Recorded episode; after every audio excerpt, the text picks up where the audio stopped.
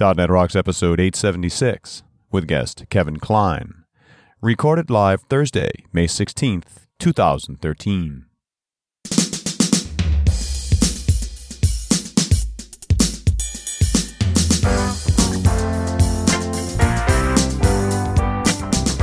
This episode is brought to you by Telerik, offering the best in developer tools and support. And by Franklins.net, makers of GesturePak, a powerful gesture recording and recognition system for Microsoft Kinect for Windows developers. Details at gesturepak.com.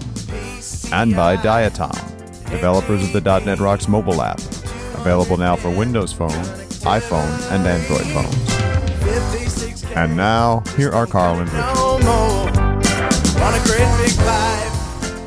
Thank you very much, and welcome back to .NET Rocks. Carl and Richard here. And um, what can I say? The studio is looking really nice these days. We, we're just building some movable baffles here, and uh, in anticipation of a heavy summer season that includes a lot of acoustic acts. So Nice. So why are the baffles movable? Well, they're on wheels just so that you can move them around, and um, they they sort of you know they have sound absorption. Some are about five feet high, so and and uh, one of them is short. You know, so if there's going to be somebody sitting down, but it's great because we can have horns out here. We can have an upright bass player. You know, we can put one around the drums, one around the piano. Just sort of separates and isolates uh, in an open space. It's kind of cool, custom made. As opposed to one of us being in Connecticut and one of us being in Romania. That's not separation at all. Yeah, that's right. And our guest in Nashville. It's a it's a Skype-o-matic show today, as most of our shows are. Yep, it's all over the place. All over the place. Well, let's get started with Better Know Framework. What do you got, buddy? Well, you know, I know enough about SQL to be dangerous, so I don't pretend to be a. So I'm probably going to be a little bit mum on this show. I don't pretend to uh, ask stupid questions. Uh, I like to ask stupid questions, but some might just be a little too stupid for our listenership. So, but I did find. I did find a, a, a really good aggregator of SQL blogs, and that is SQLblog.com, S Q L B L O G.com. And uh, Kevin's blog is aggregated up there, and uh, Adam Machanic is up there, uh, Rob Farley, like a, a whole bunch of people that uh, that you know and love, uh, Greg Low. Uh, and it's just a, a great place to search all the blogs and to, to see what's coming down in the SQL land. So if you need a little SQL insight, is one place to go. Yeah, SQLblog.com. So uh, I the first thing that pops up is the the most recent post, which is from Adam Machanic. Insert select is broken. Ask Microsoft to fix it. Hmm, interesting. And that was from yesterday, the fifteenth. And is SQL something is broken? It just seems Hmm. very strange to me. But it That also seems unlikely, yes. well, it speaks of you know how it is such um, SQL Server and SQL in general is such a general tool that promises to do everything, and so when things Yeah. don't work the way we want, they're broken. Yeah, Yeah. but you know, in this case, he might be right. I don't know. I didn't really read the post, but it has to do with you know, select, insert, uh, insert, select, and moving millions of rows between tables and things, and that you know what could what could go wrong, really. Yeah. Sounds like a good read. Yeah, it does sound like a good read. I'm really sucked in, but I got to do the show, so I can't read it. Richard, who's talking to us? Oh, no. Hey, I grabbed a comment off of show 867, and that's the one we did with Martin Range, talking about T4 templates. Boy, that touched a lot of nerves, didn't it? It sure did, and just a huge number of comments as well on the on the page. I grabbed one of them, and this is from Matthias Carlson, who says, "Great show, Carl and Richard, and great to listen to a fellow T4 believer. I use T4 daily, and when mentioning it to other developers, they either go, huh, or juck. That's probably yuck. Okay, let's go with yuck then. I From the yuck. yuck crowd, they often complain about T4 generating unmaintainable code. yeah. But the model template driven T4 that Martin is lobbying for results in highly maintainable code. Well, I guess you know you start with a template that's maintainable, and you end up with code that's maintainable, right? Right. And if you and if you start with a template that's a mess, you're gonna end up with code that's a mess. Exactly. Garbage in, garbage out applies. For sure. And Matthias goes on to say, also, as the T4 template is C sharp and .NET your model can be as simple as an array to more advanced as fetching the schema from a table or a view or a function in a database. As the template is applied the same on each element, you get less error prone code and also very consistent code. For non-closed source or internal code, I think T4 is a much cleaner and more efficient way of viewing things. After looking at the T4 include project, I really like the cherry picking of local and remote files, tailoring exactly to the needs of the current project. Cherry picking also results in excluding lots of code that gives it more of a lean output. Once you're a T4 believer, there's no going back, but there is an initial hump and a mindset shift to get over it. Uh, thanks for the great show. I've been a listener since late 2002, which is good since you didn't start until late 2002. Keep up the good work. And that's from uh, Matthias Carlson. Hey, Matthias, thank you so much for your comment. And uh, we think T4 is pretty cool too. Yeah. And a coveted .NET Rocks mug is on its way to you. And if you'd like a .NET Rocks mug, you can write a comment on the website at .NETRocks.com or on any of our mobile apps. We've got them for Android, iPhone, and Windows Phone. And that mobile app was made by our good friends at Diatom Enterprises. And if you're looking for a mobile app of any kind, you should give them a call. And uh, Richard, we're going to be at Dev Intersection in October, October 27th through the 30th. And at the same time, Angle Brackets is going on. That's Scott Hanselman's uh, web conference. Yeah, for sure. Uh, this year, it's uh, in the fall. It's at October 27th to 30th at the MGM Grand in Las Vegas. And we are planning big, big things. So, uh, you know, it's, yeah, I know it's only springtime now, but it's time to start thinking about the fall. We've got most of our content planned. So brochures are going out. New websites are up and registration is open. And if you register for both the regular conference and either a pre-con or a post-con, we will give you a Surface or a Nexus 7. You know, we should really just briefly tell the story of this because it's really interesting. Um, a lot of we did the first dev intersection after the road trip, and a lot of people said, "Hey, you know, I recognize some of these staff here, and I recognize some of these logos, and you know, it looks a lot like the old Dev Connections." And uh, what basically happened was the Dev Connections parent company gave it up, and the people that ran Dev Connections started Dev Intersection, but they made some changes, and most notably, uh, our friend Mr. Campbell here does all the content planning, and you know how good he is at that. So our first Dev Intersection was small, but everybody agreed the content was out of the park, and the second one was bigger. Uh, the last one we did, and again, the content was just amazing.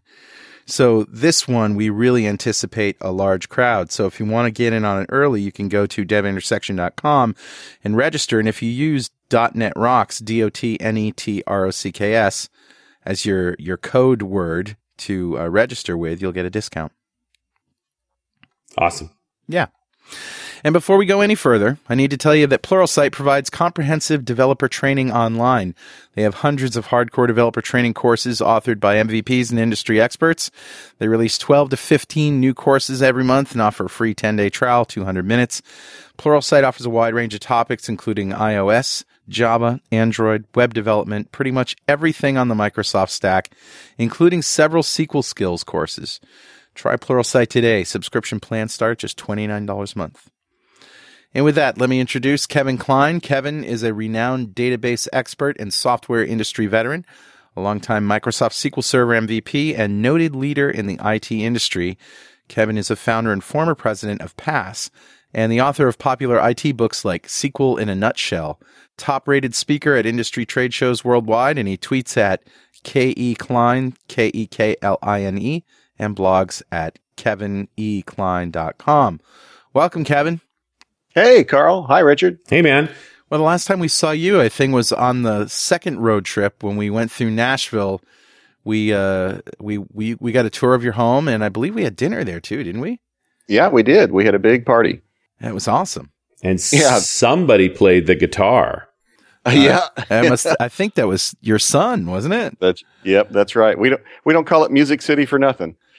Yeah, I remember jamming with your son out in the garage. It was mm-hmm. a lot of fun and loud, just the way yep. I like it. Yep. Yep. And and Kevin's also a regular guest over on Run As Radio. We talk uh, I don't at least once a year. Right. Yeah, Run yep. As Radio. What is that? we never talk It's about little run secret as we're keeping. yeah, we never talk about run as radio on this show. That's Richard's other show. It's all about IT. He's got a lot of sh- lot of shows over there. Yeah, we keep ourselves busy. So anyway, we haven't done a show on SQL Server on .NET Rocks in a long, long time, and every time we talk to Kim Tripp, you know, our head hurts. And so, you know, the voice of reason. It's always good to get a calm person like Kevin on here to talk to us about new developments in SQL Server and, and things that we should that, that we can't overlook uh, without spazzing us out. Sure. Well, you know there there is indeed a lot of exciting stuff going on, particularly in this SQL Server 2012 release. And if you were, you know, primarily a .NET developer, you were probably getting a, a, a little bit sleepy eyed uh, if you read through a SQL Server press release from one of the you know the last couple versions. Actually, the reason for that was Microsoft was just cranking out new feature after new feature, primarily for the business intelligence side of the product. Right. You know, so if you were worried about, um, you know, maybe you have to integrate some Transact SQL code, or you, you know, you have to write the occasional insert or update or delete or select statement, there wasn't much changing in there for you. Uh, the 2012 release, though, has a lot of new stuff in there. So even a, a casual .NET developer, in terms of working with a relational engine on the back end, even those of us who are casually involved with the relational databases, do have a lot in there that we would like to check out and get a little bit uh, more acquainted with. But Kevin, I thought SQL Server was done by 2008. Didn't we have every feature you could think of? What could they possibly add? Well, you know, you would think that that, that might be the case, but uh, every release, at a minimum, you know, every release, they're always going to provide additional improvements to the way the query optimizer works, the way it retrieves data when you write a select statement or, or something like that. But then uh, one of the really exciting things that I think a .NET developer uh, member of your audience would enjoy learning about in SQL Server 2012 is something called windowing functions. Have you ever heard of that? Hmm. Tell us. I mean, I, I know the term, but talk about it in the context of SQL Server. Right. So with SQL Server, DBAs are always kind of shaking their finger at developers and saying, you've got to stop using cursors. You've got to stop using cursors. Because on SQL Server, uh, it's designed for set what we would call, a DBA would call a set based operation. You know, let's get all 3,000 right. records that you need according to the where clause of the select statement. And a lot of us as developers, we like to write code where we uh, would use a cursor and kind of iterate through the records until we find those that we need. So it actually turns out that when we iterate through record by record, it's a lot slower. It uses more SQL Server resources. It consumes more locks and more memory and so forth. Mm-hmm. Mm-hmm. Yeah. Now I, I, I remember a long time ago being told cursor's bad. Mm-hmm. Right. Right. DBAs are always grousing at you. Uh, you know, hey, don't do that. And what's happened in SQL 2012 is they've introduced some new functions in Transact SQL that give you all the good of, of cursors, row by row operations, but all the good of set based operations that grab everything in one big chunk. Wow.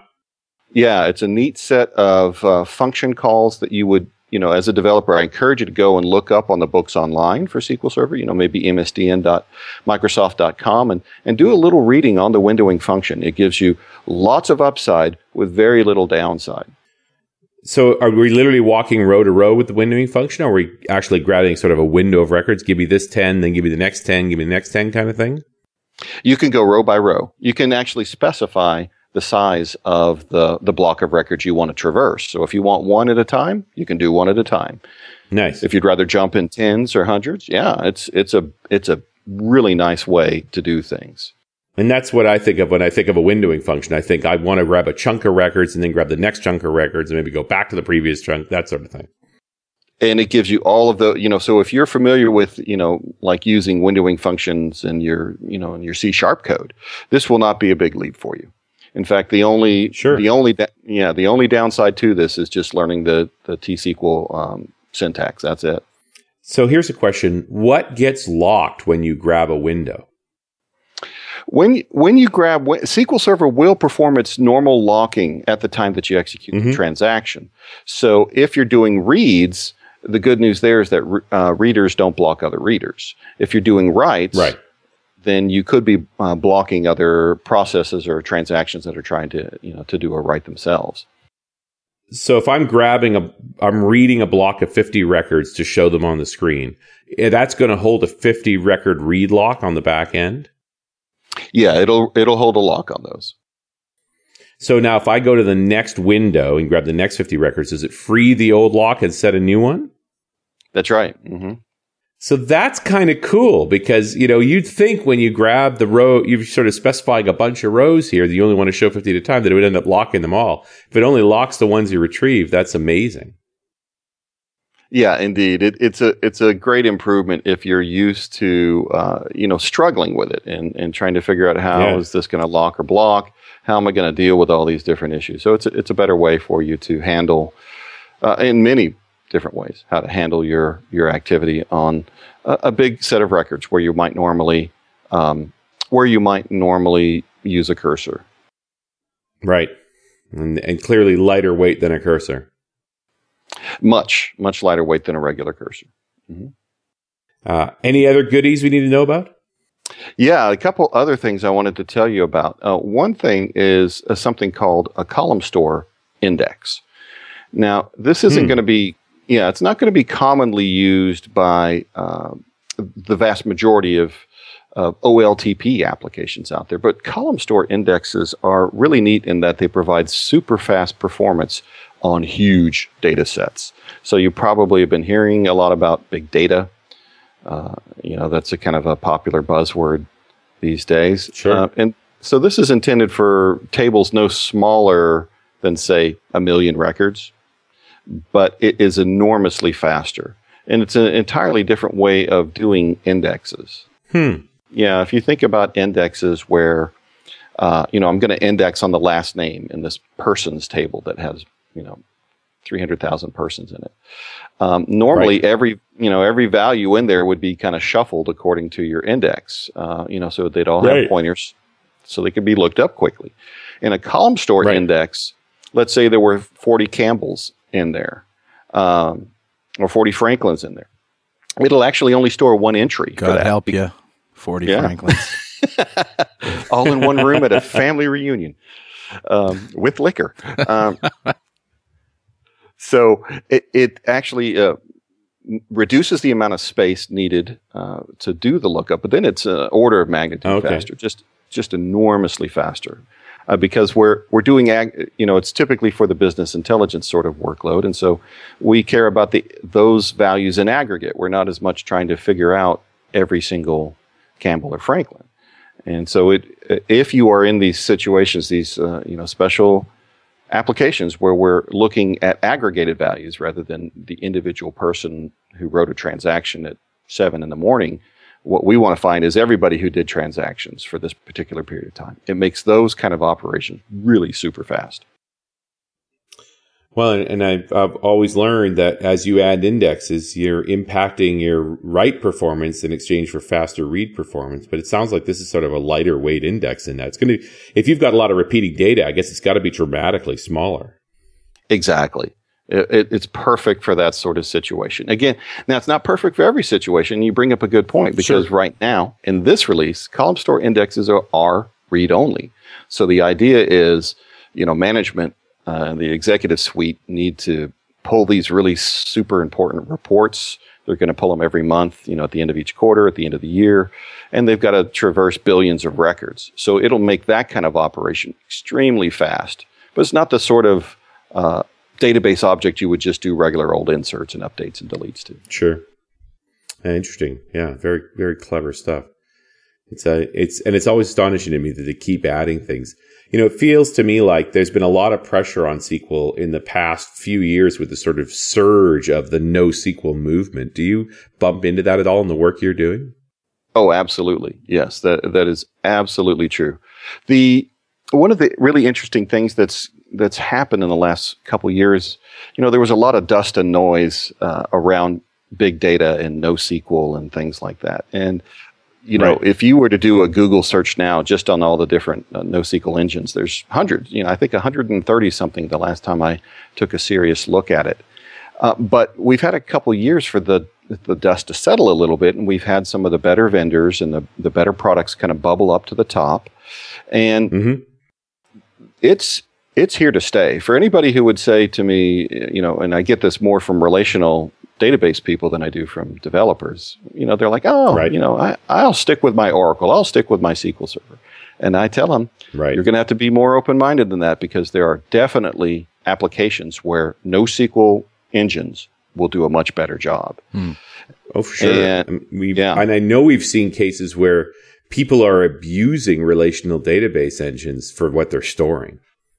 Oh yeah, they try to you know fit that square peg in the round hole, and the relational Oh, yeah. database. Yeah. it's not great at, at certain kind of workloads. Something Absolutely. I noticed on SQL blogs, just reading a little bit, is that anytime anybody has a problem with SQL Server, somebody, some you know, open source guy will snipe up and say, "Well, you wouldn't have that problem with an open source thing." Right? How many times a day do you hear that? Well, we do hear it a lot, but uh, but you get the same kind of laugh, belly laugh uh, Right. that uh, that I just gave because you you don't get uh, some problems, but you get a whole world of Oh, other you get a problems. whole world of other problems. That's right. Yeah, Yeah, it's a trait. It's no, it's no different than that guy sitting in the corner room saying, if you didn't have Ruby on Rails, you wouldn't have these problems. Yeah, right. As if that's the cure all for everything. hmm Yeah. Yeah. hmm So there there are some really strong providers out there, uh, folks like uh, Hortonworks, Cloudera, DataStax, uh, 10gen, uh, and they're all built. Well, they're not necessarily built on the same engine. Uh, DataStax, for example, is built on Cassandra, and Hortonworks and Cloudera is built on Hadoop.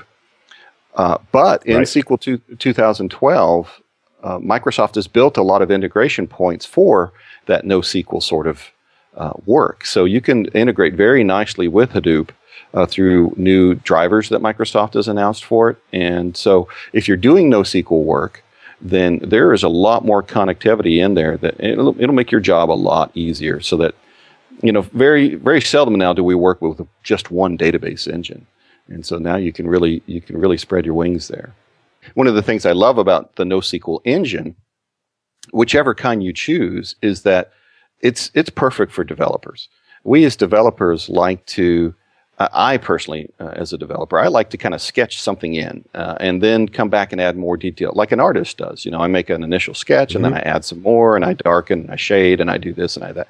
And so it doesn't require any of that enormous amount of database modeling. You know, if you've heard of those physical, conceptual, logical models, the DBAs will make you normalize something to third normal form. You don't have to do that with the NoSQL plugin. Oh, for sure. Don't over codify it. Right. With a relational database, you, you have to do this schema on design. You have to design what your tables look like, what the data types are, and whether they're null and not null. With the NoSQL platforms, it's schema on extraction.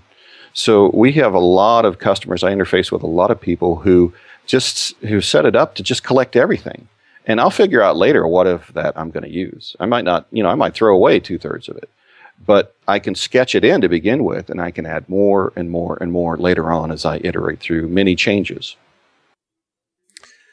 Yeah, it, it, it, we've done a couple of shows in the past now uh, talking about sort of using NoSQL and SQL Server together, so that NoSQL sits on the front end, sort of in the in the transactional fury of storing objects on the fly while the user's waiting, and then SQL sits a little further back, getting that data decomposed into rows and tables, so that they still use the reporting tools and the data analysis tools that they're used to. Yes, in, indeed. And, it, you know, you, you mentioned uh, having it on the back end for reporting. I think one of the things also that has, has really firmed up in the NoSQL world is that SQL really is the lingua franca of data. I mean, and, and Right. if you want, you know, if you want to get a lot of people to use your platform, you better have some SQL commands in there that we, you know, at least a select statement. because it, Yeah. it just will not it won't get the same kind of adoption if you know if, if you're competing against another engine that has an, a select statement or many SQL statements uh, you're not going to do as well if you don't have that compared to them Sure. Yeah, no, it's absolutely an issue. Uh, and I, I want to bring up specifically for SQL Server 2012 because over on the run as side, we did a show recently where we talked about the fact that Microsoft changed the licensing model on SQL 2012. oh boy don't get me started you're, you're, it's hit you too, huh? Because this is not a small thing. This is sort of bodes for a more difficult future. Yes, it does. Doesn't bother me at all. Just just saying. okay. You're a lucky man. You you go to sleep and you Uh, sleep well at night. huh? Yeah, I do.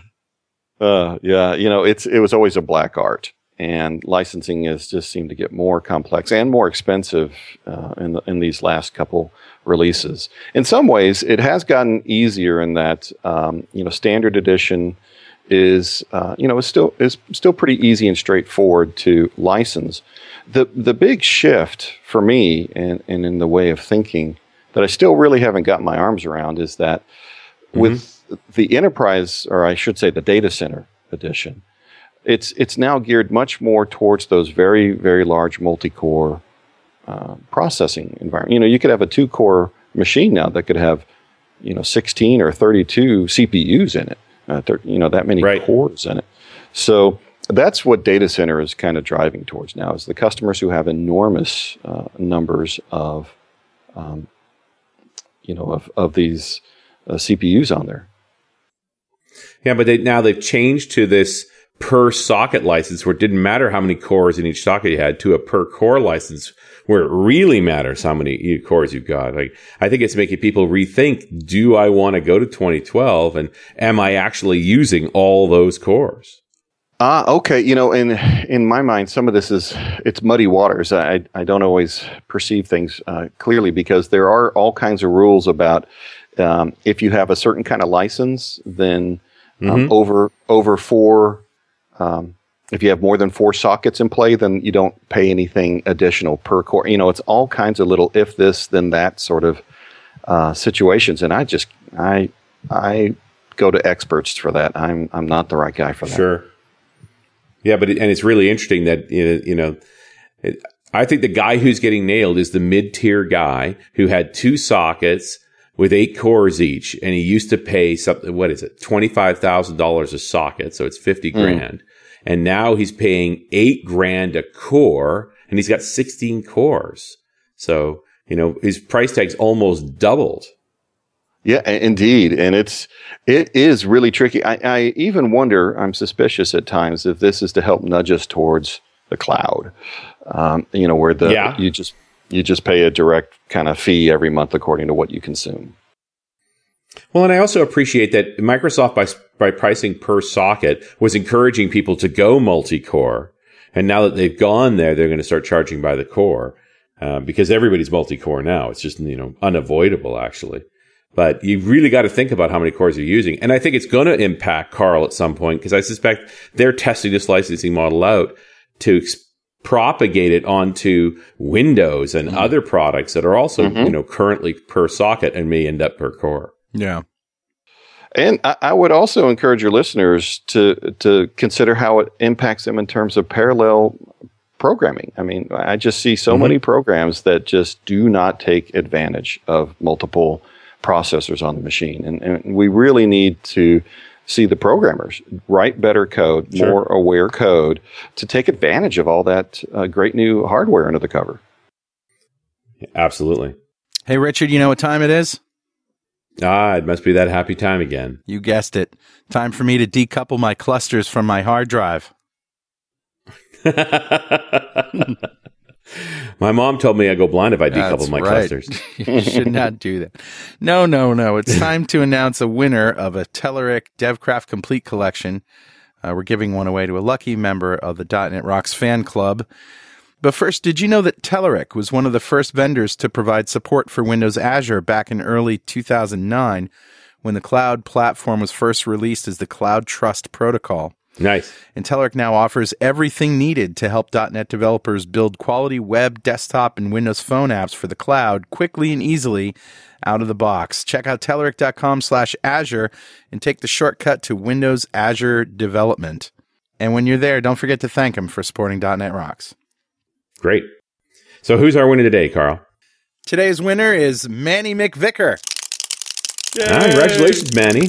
Golf clap for Manny. Golf clap for you, sir. Eh, shaking those stupid plastic hands again. and so what has he won? Well, he wins a DevCraft Complete collection. That's everything Telerik does in one box, a $2,000 value. And if you don't know what we're talking about, go to .netrocks.com, click on the big Get Free Stuff button, and answer a few questions and join the fan club. We have thousands of happy members, and every show we give away something. We give away a Telerik DevCraft Complete Collection at least. And every December, we're giving away $5,000 US worth of technology to a lucky member. Mm-hmm. Just ask Rob Corbett. Yep, we built Rob Corbett an amazing touch and Kinect enabled Win8 development environment uh, through some local suppliers. So he had good warranty support, which was handy because something broke the other day. That's right. And uh, apparently he's building apps like crazy. We're looking forward to seeing some photos. And we like to ask our guests, uh, Kevin, if you had $5,000 to spend on technology today, toys, whatever it is, what would you buy? I would have no, absolutely no spinning hard disks in my enterprise. Ooh. SSDs. All SSD all Everywhere. the time. All the way. Nice. I love it. But uh, you know, SSDs are are still pretty pricey. They're still most of them, for the most part, are over a dollar a gig. Well, you said 5,000, so that's why I said uh, just the SSDs. There you I- go. I- yeah. Yeah, so at, at a dollar a gig, that's five terabytes worth of SSD. Well, that's what I need. you know, at the same time, we go back to the spinning disk. I just picked up some of these Hitachi four terabyte hard drives for Yep. two hundred dollars. Yeah, I got a few of them here. It's just incredible the storage capacity we've got these days. It, it is. It's the uh, you know I tell a story frequently about how the first big IT system I worked on was in the late '80s. I worked uh, as a contractor for NASA, and we had built a very at that time, you know, a very large database system, and it was 130 megabytes, which we thought was practically Wow. infinite. You know, infinite in size. Uh, how could you have 130 megabytes of data? And my how times have changed. Who would ever use all that? it's right. Now I can get a USB key with eight gigs on it that fits up my nose. That's right. You could, you know, you could sneeze and it would just, it would be gone. You'd never find it again. Just fly out into the, into the grass. Never catch it again. So are you comfortable and confident with SSDs in your SQL Server these days? Because I know uh, there's a there's a certain number of IT folks, and I think data people especially, that are still nervous around SSDs. It is, it's rock solid these days. Uh, very few Yeah. people are, are, are afraid to do it. The big question is, can I afford to, you know, to go with all SSDs or can I afford to just put maybe one of my most important databases on there? Uh, I would say most, most customers I know are, are trying to fit SSDs in there somewhere. The case has been proven. Mm-hmm. Now can we make the numbers work? You can actually get them everywhere, and it's just about you know we get we are talking about the NoSQL thing versus SQL Server, and part of the complaint here is that under load SQL can have performance problems, and I think uh, SSDs are one way to address that. Try and get them to go faster. Absolutely, and that's a that brings up a really really good point, uh, Richard. One of the things that is in, uh, I'm not sure if I'd call it beta or it's in Microsoft's TAP sort of uh, release cycle, uh, or the uh, Mhm. technical advisory programs, you know, and that sort of thing. It's it's a new set of SQL Server features called Hekaton, which is Greek for 100 times.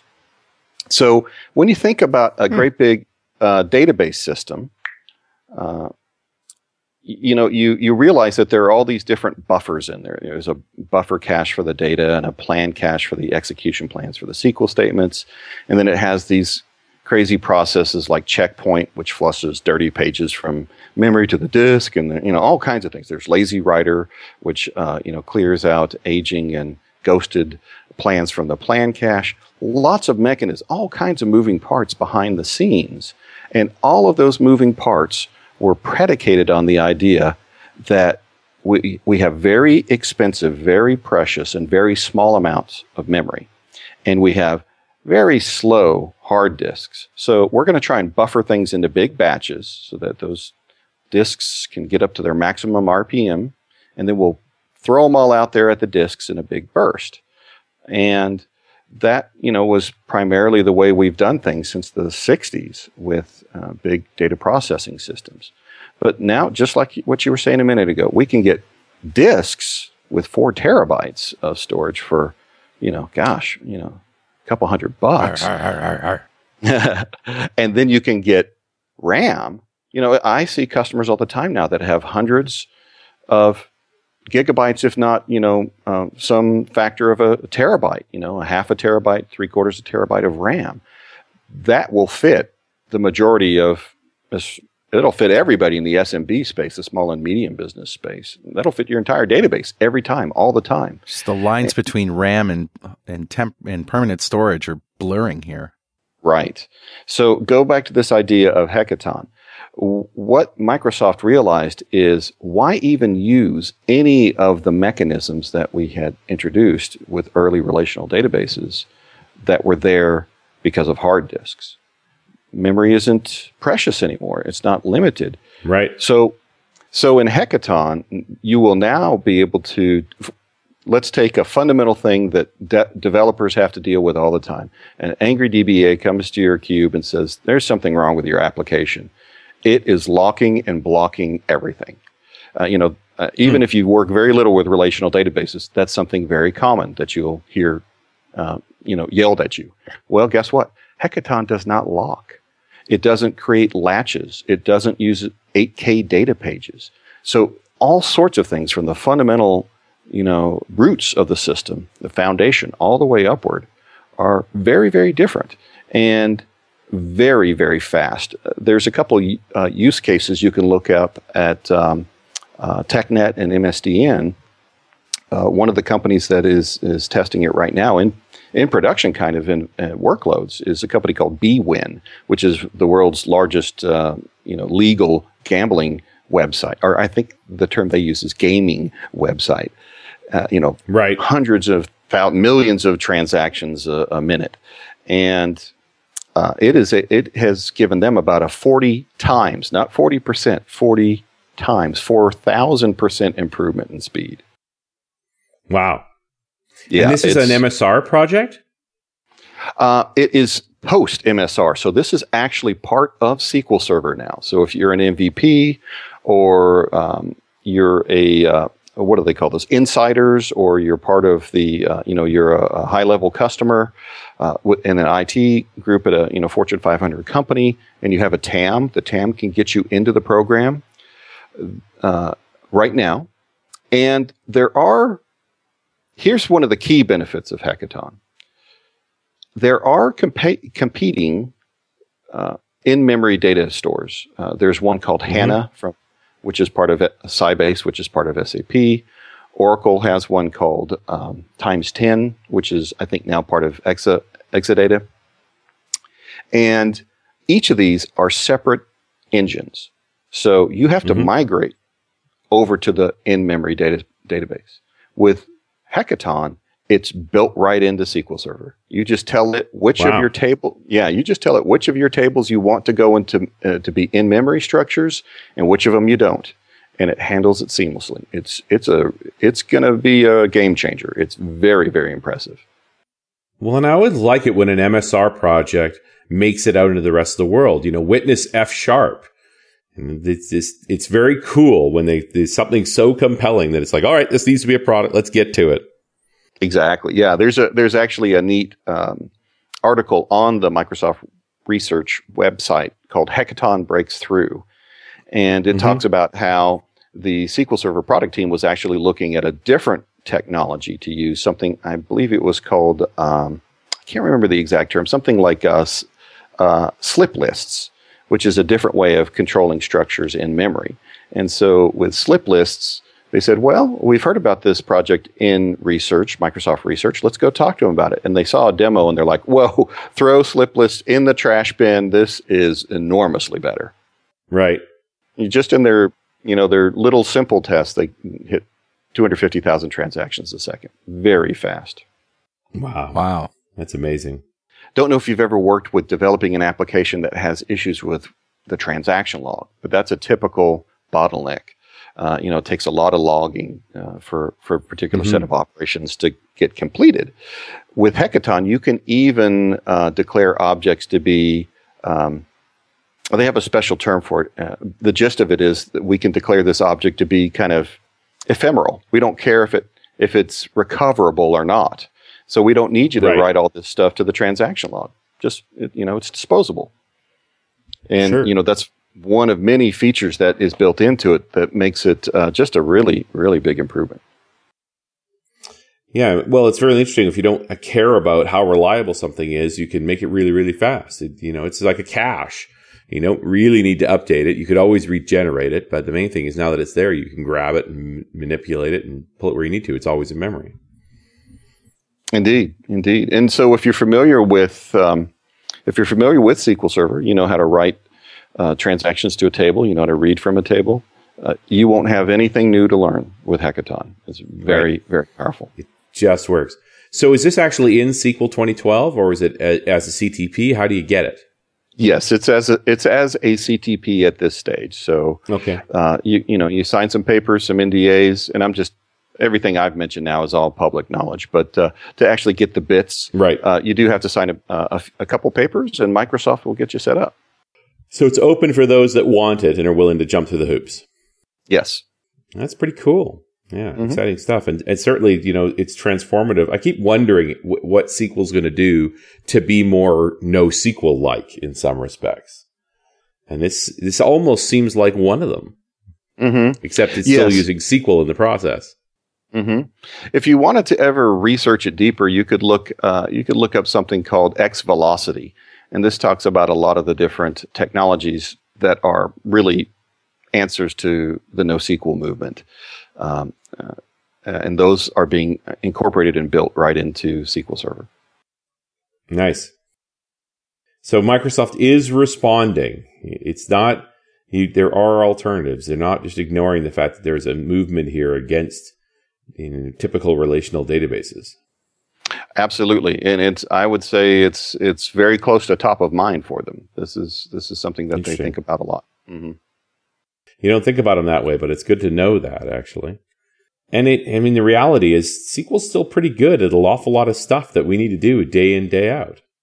Exactly, exactly. Uh, you know, most of us um, need the equivalent of a phone book. You know, we need to put names and phone numbers and contact. Inf- you know, we just need text and numbers in there. We we don't need really crazy, unusual types of uh, data storage, but mm-hmm. sometimes we do.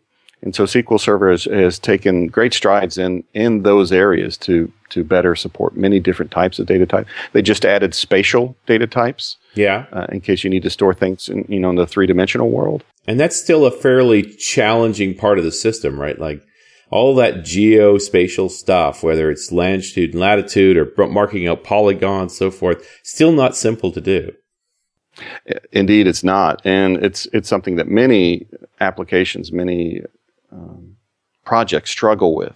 So the thing that's really great about adding a spatial data type, you know, uh, I've had smart developers say, "Hey, you know, I can always subtract two coordinates one set of longitude and latitude from another one. And uh, so why don't I just store those as numbers in, in the database? Sure, of course you can do that. But now you've got to write all the functions to call those, you know, to judge distance between two spaces, to to handle, uh, you know, all the different nuances of what it means to be uh, a location in three dimensions. Whereas when you use the sure. spatial data types, that's all built in. It just sort of works. Mm-hmm. Although, how well do those spatial data types map into .NET types? How do I actually have to handle this data when I want to use it? Yeah, that's a, that's a great question. Um, and to be honest, I don't know the .NET side well enough. Sure, sure, I understand. I can tell you that the that's something that Microsoft is aware of, and one of the things they're trying hard to do is to make this data easier and more available for the not developer type. So uh, there's right. new features, you know, built into uh, integrated into Excel, so that you can see three dimensional imagery or three dimensional data just by using plain old Excel to pull up some data. Yeah, and that's what needs to happen. I, I have just run into folks. It all depends on what geospatial engine you're using, how it wants its coordinates, and then you've got to sort of map that from what's stored in the database to what your geospatial tools need to use.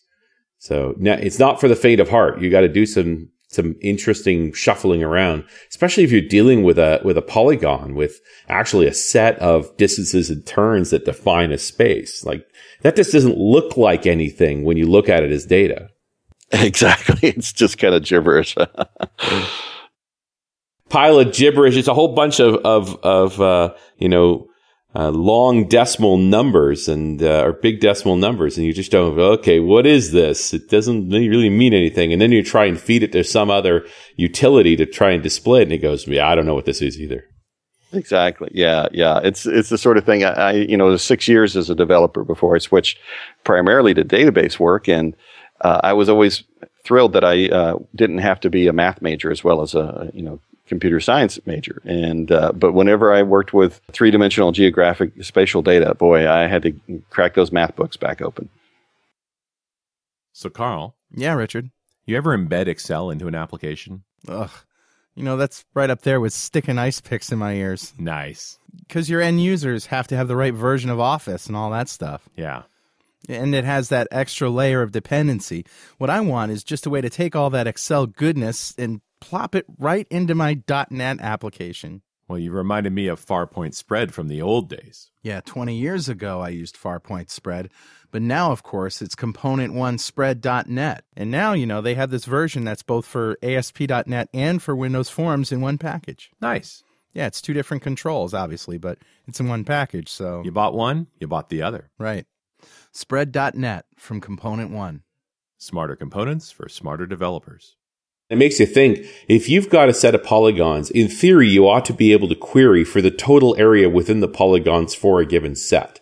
I mean, that is core set theory, but it's computational based on the data types. You know, that's a different kind of aggregator. Are, we there?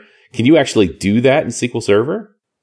Uh, I believe you can. I, I haven't done it myself, Wow. but I believe that's all that's built into those spatial data types. hmm So that, you know, just when you thought there were no new aggregators out there, you've got a data type that needs its own kind of aggregation. Like that to me is pretty exciting that you literally could have somebody walking around marking off a set of properties, feeding that data into a database, and then it can tell you the total area of all of those properties. Like that, it's, that's pretty magical. I think there's Yeah. real possibilities there. Yeah, indeed. And there, there's a lot of new third-party apps that are you know in development right now because of these new features. Hmm Well, and you know, typical Microsoft, if they can get Excel to consume it, then we don't need any apps at all. We'll just live in Excel. Yeah, yeah. There's 300 million users. Yeah, 300 million users of Excel. So, um, Yeah. you know, that's it's a staggering They number. can't all be wrong. Lots of them are, but not all of them.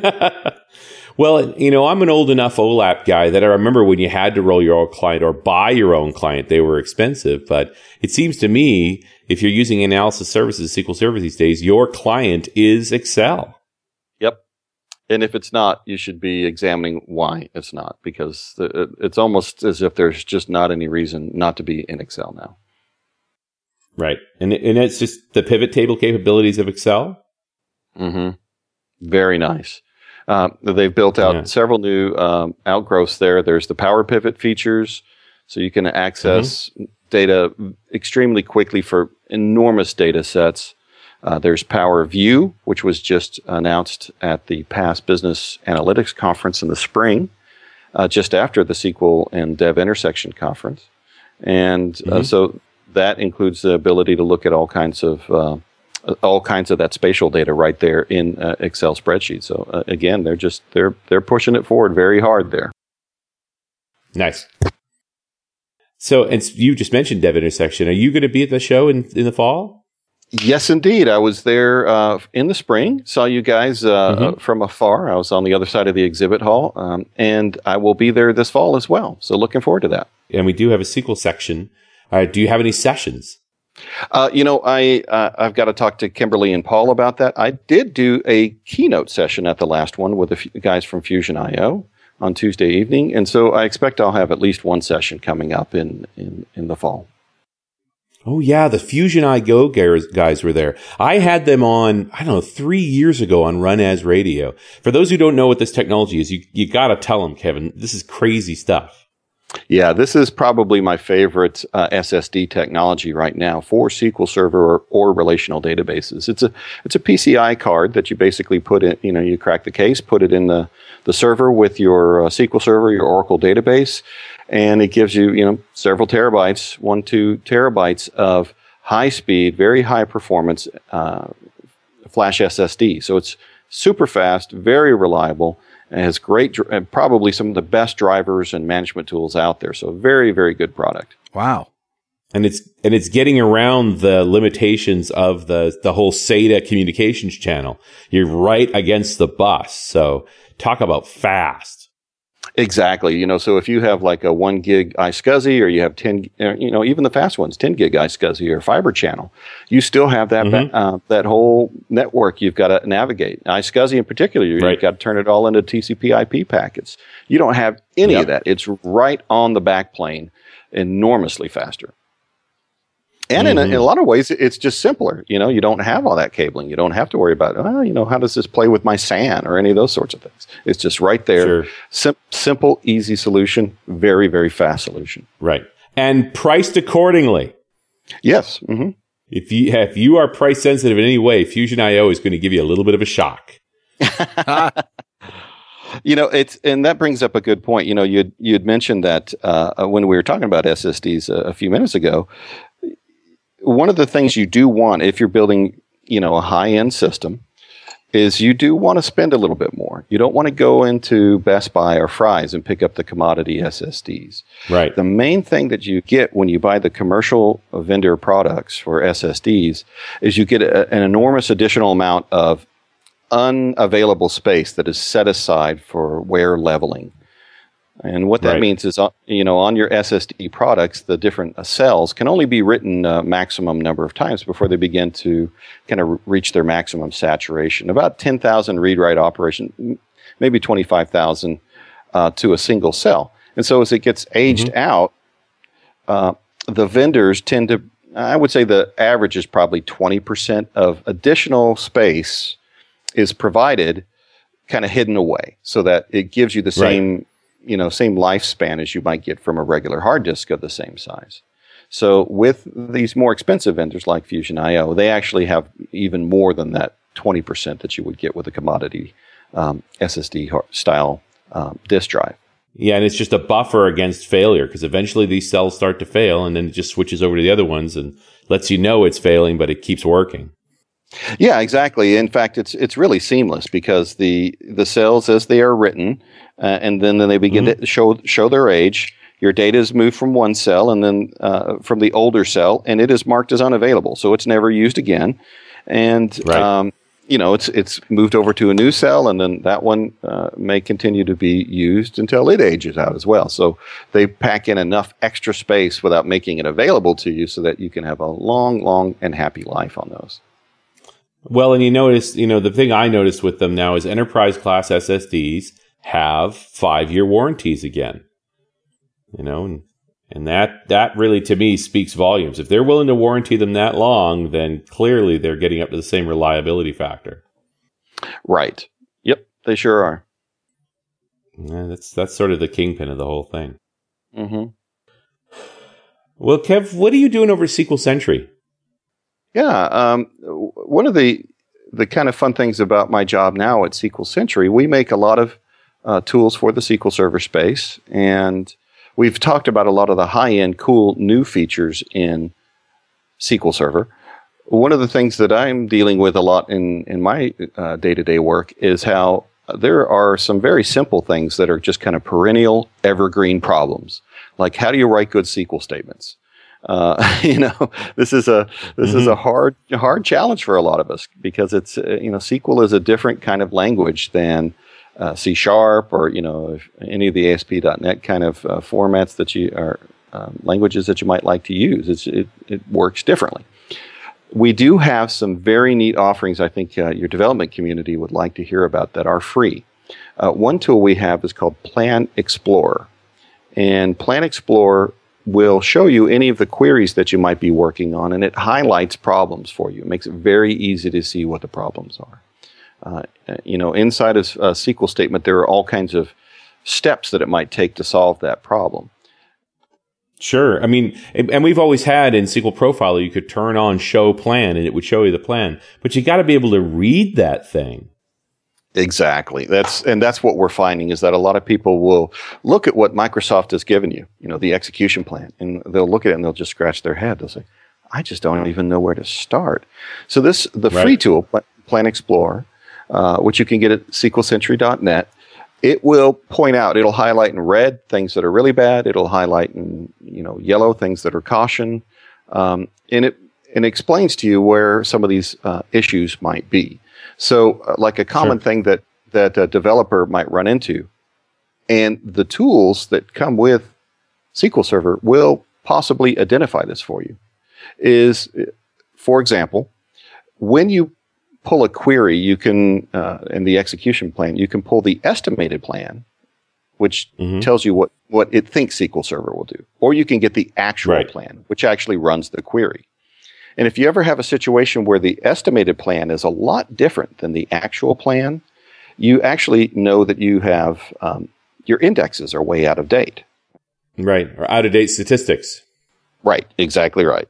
The thing is, if you know, uh, I'm working as a developer, I, you know, I might not even really do much with that database. That's all the DBA, and so Sure.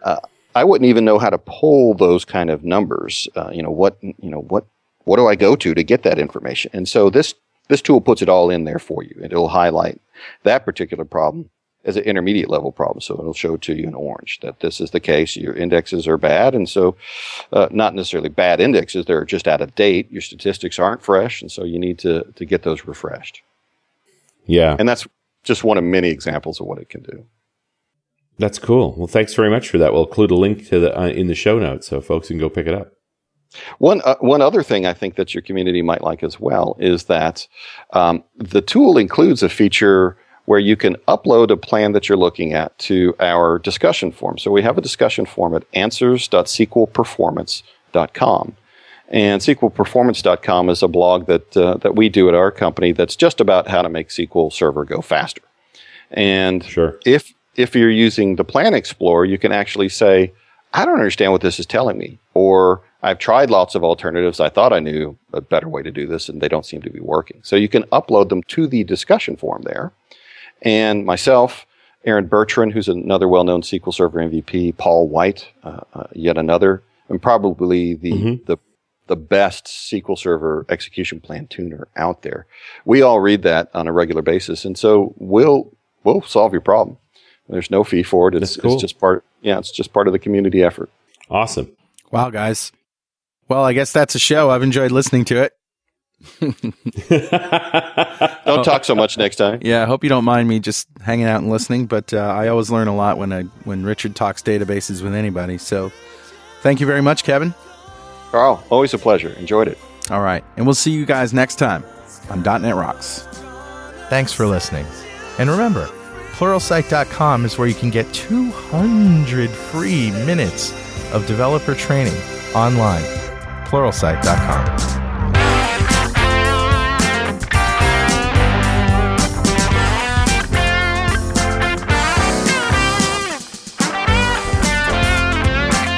.NET Rocks is recorded and produced by PWOP Productions, providing professional audio, audio mastering, video, post-production, and podcasting services.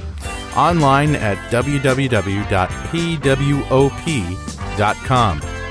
.NET Rocks is a production of Franklin's Net, training developers to work smarter and offering custom on-site classes in Microsoft development technology with expert developers online at www.franklins.net. For more .NET Rocks episodes and to subscribe to the podcast feeds, go to our website at www.dotnetrocks.com. Got to by the FCC. Yes, I'm a, a toy boy. Life is hard.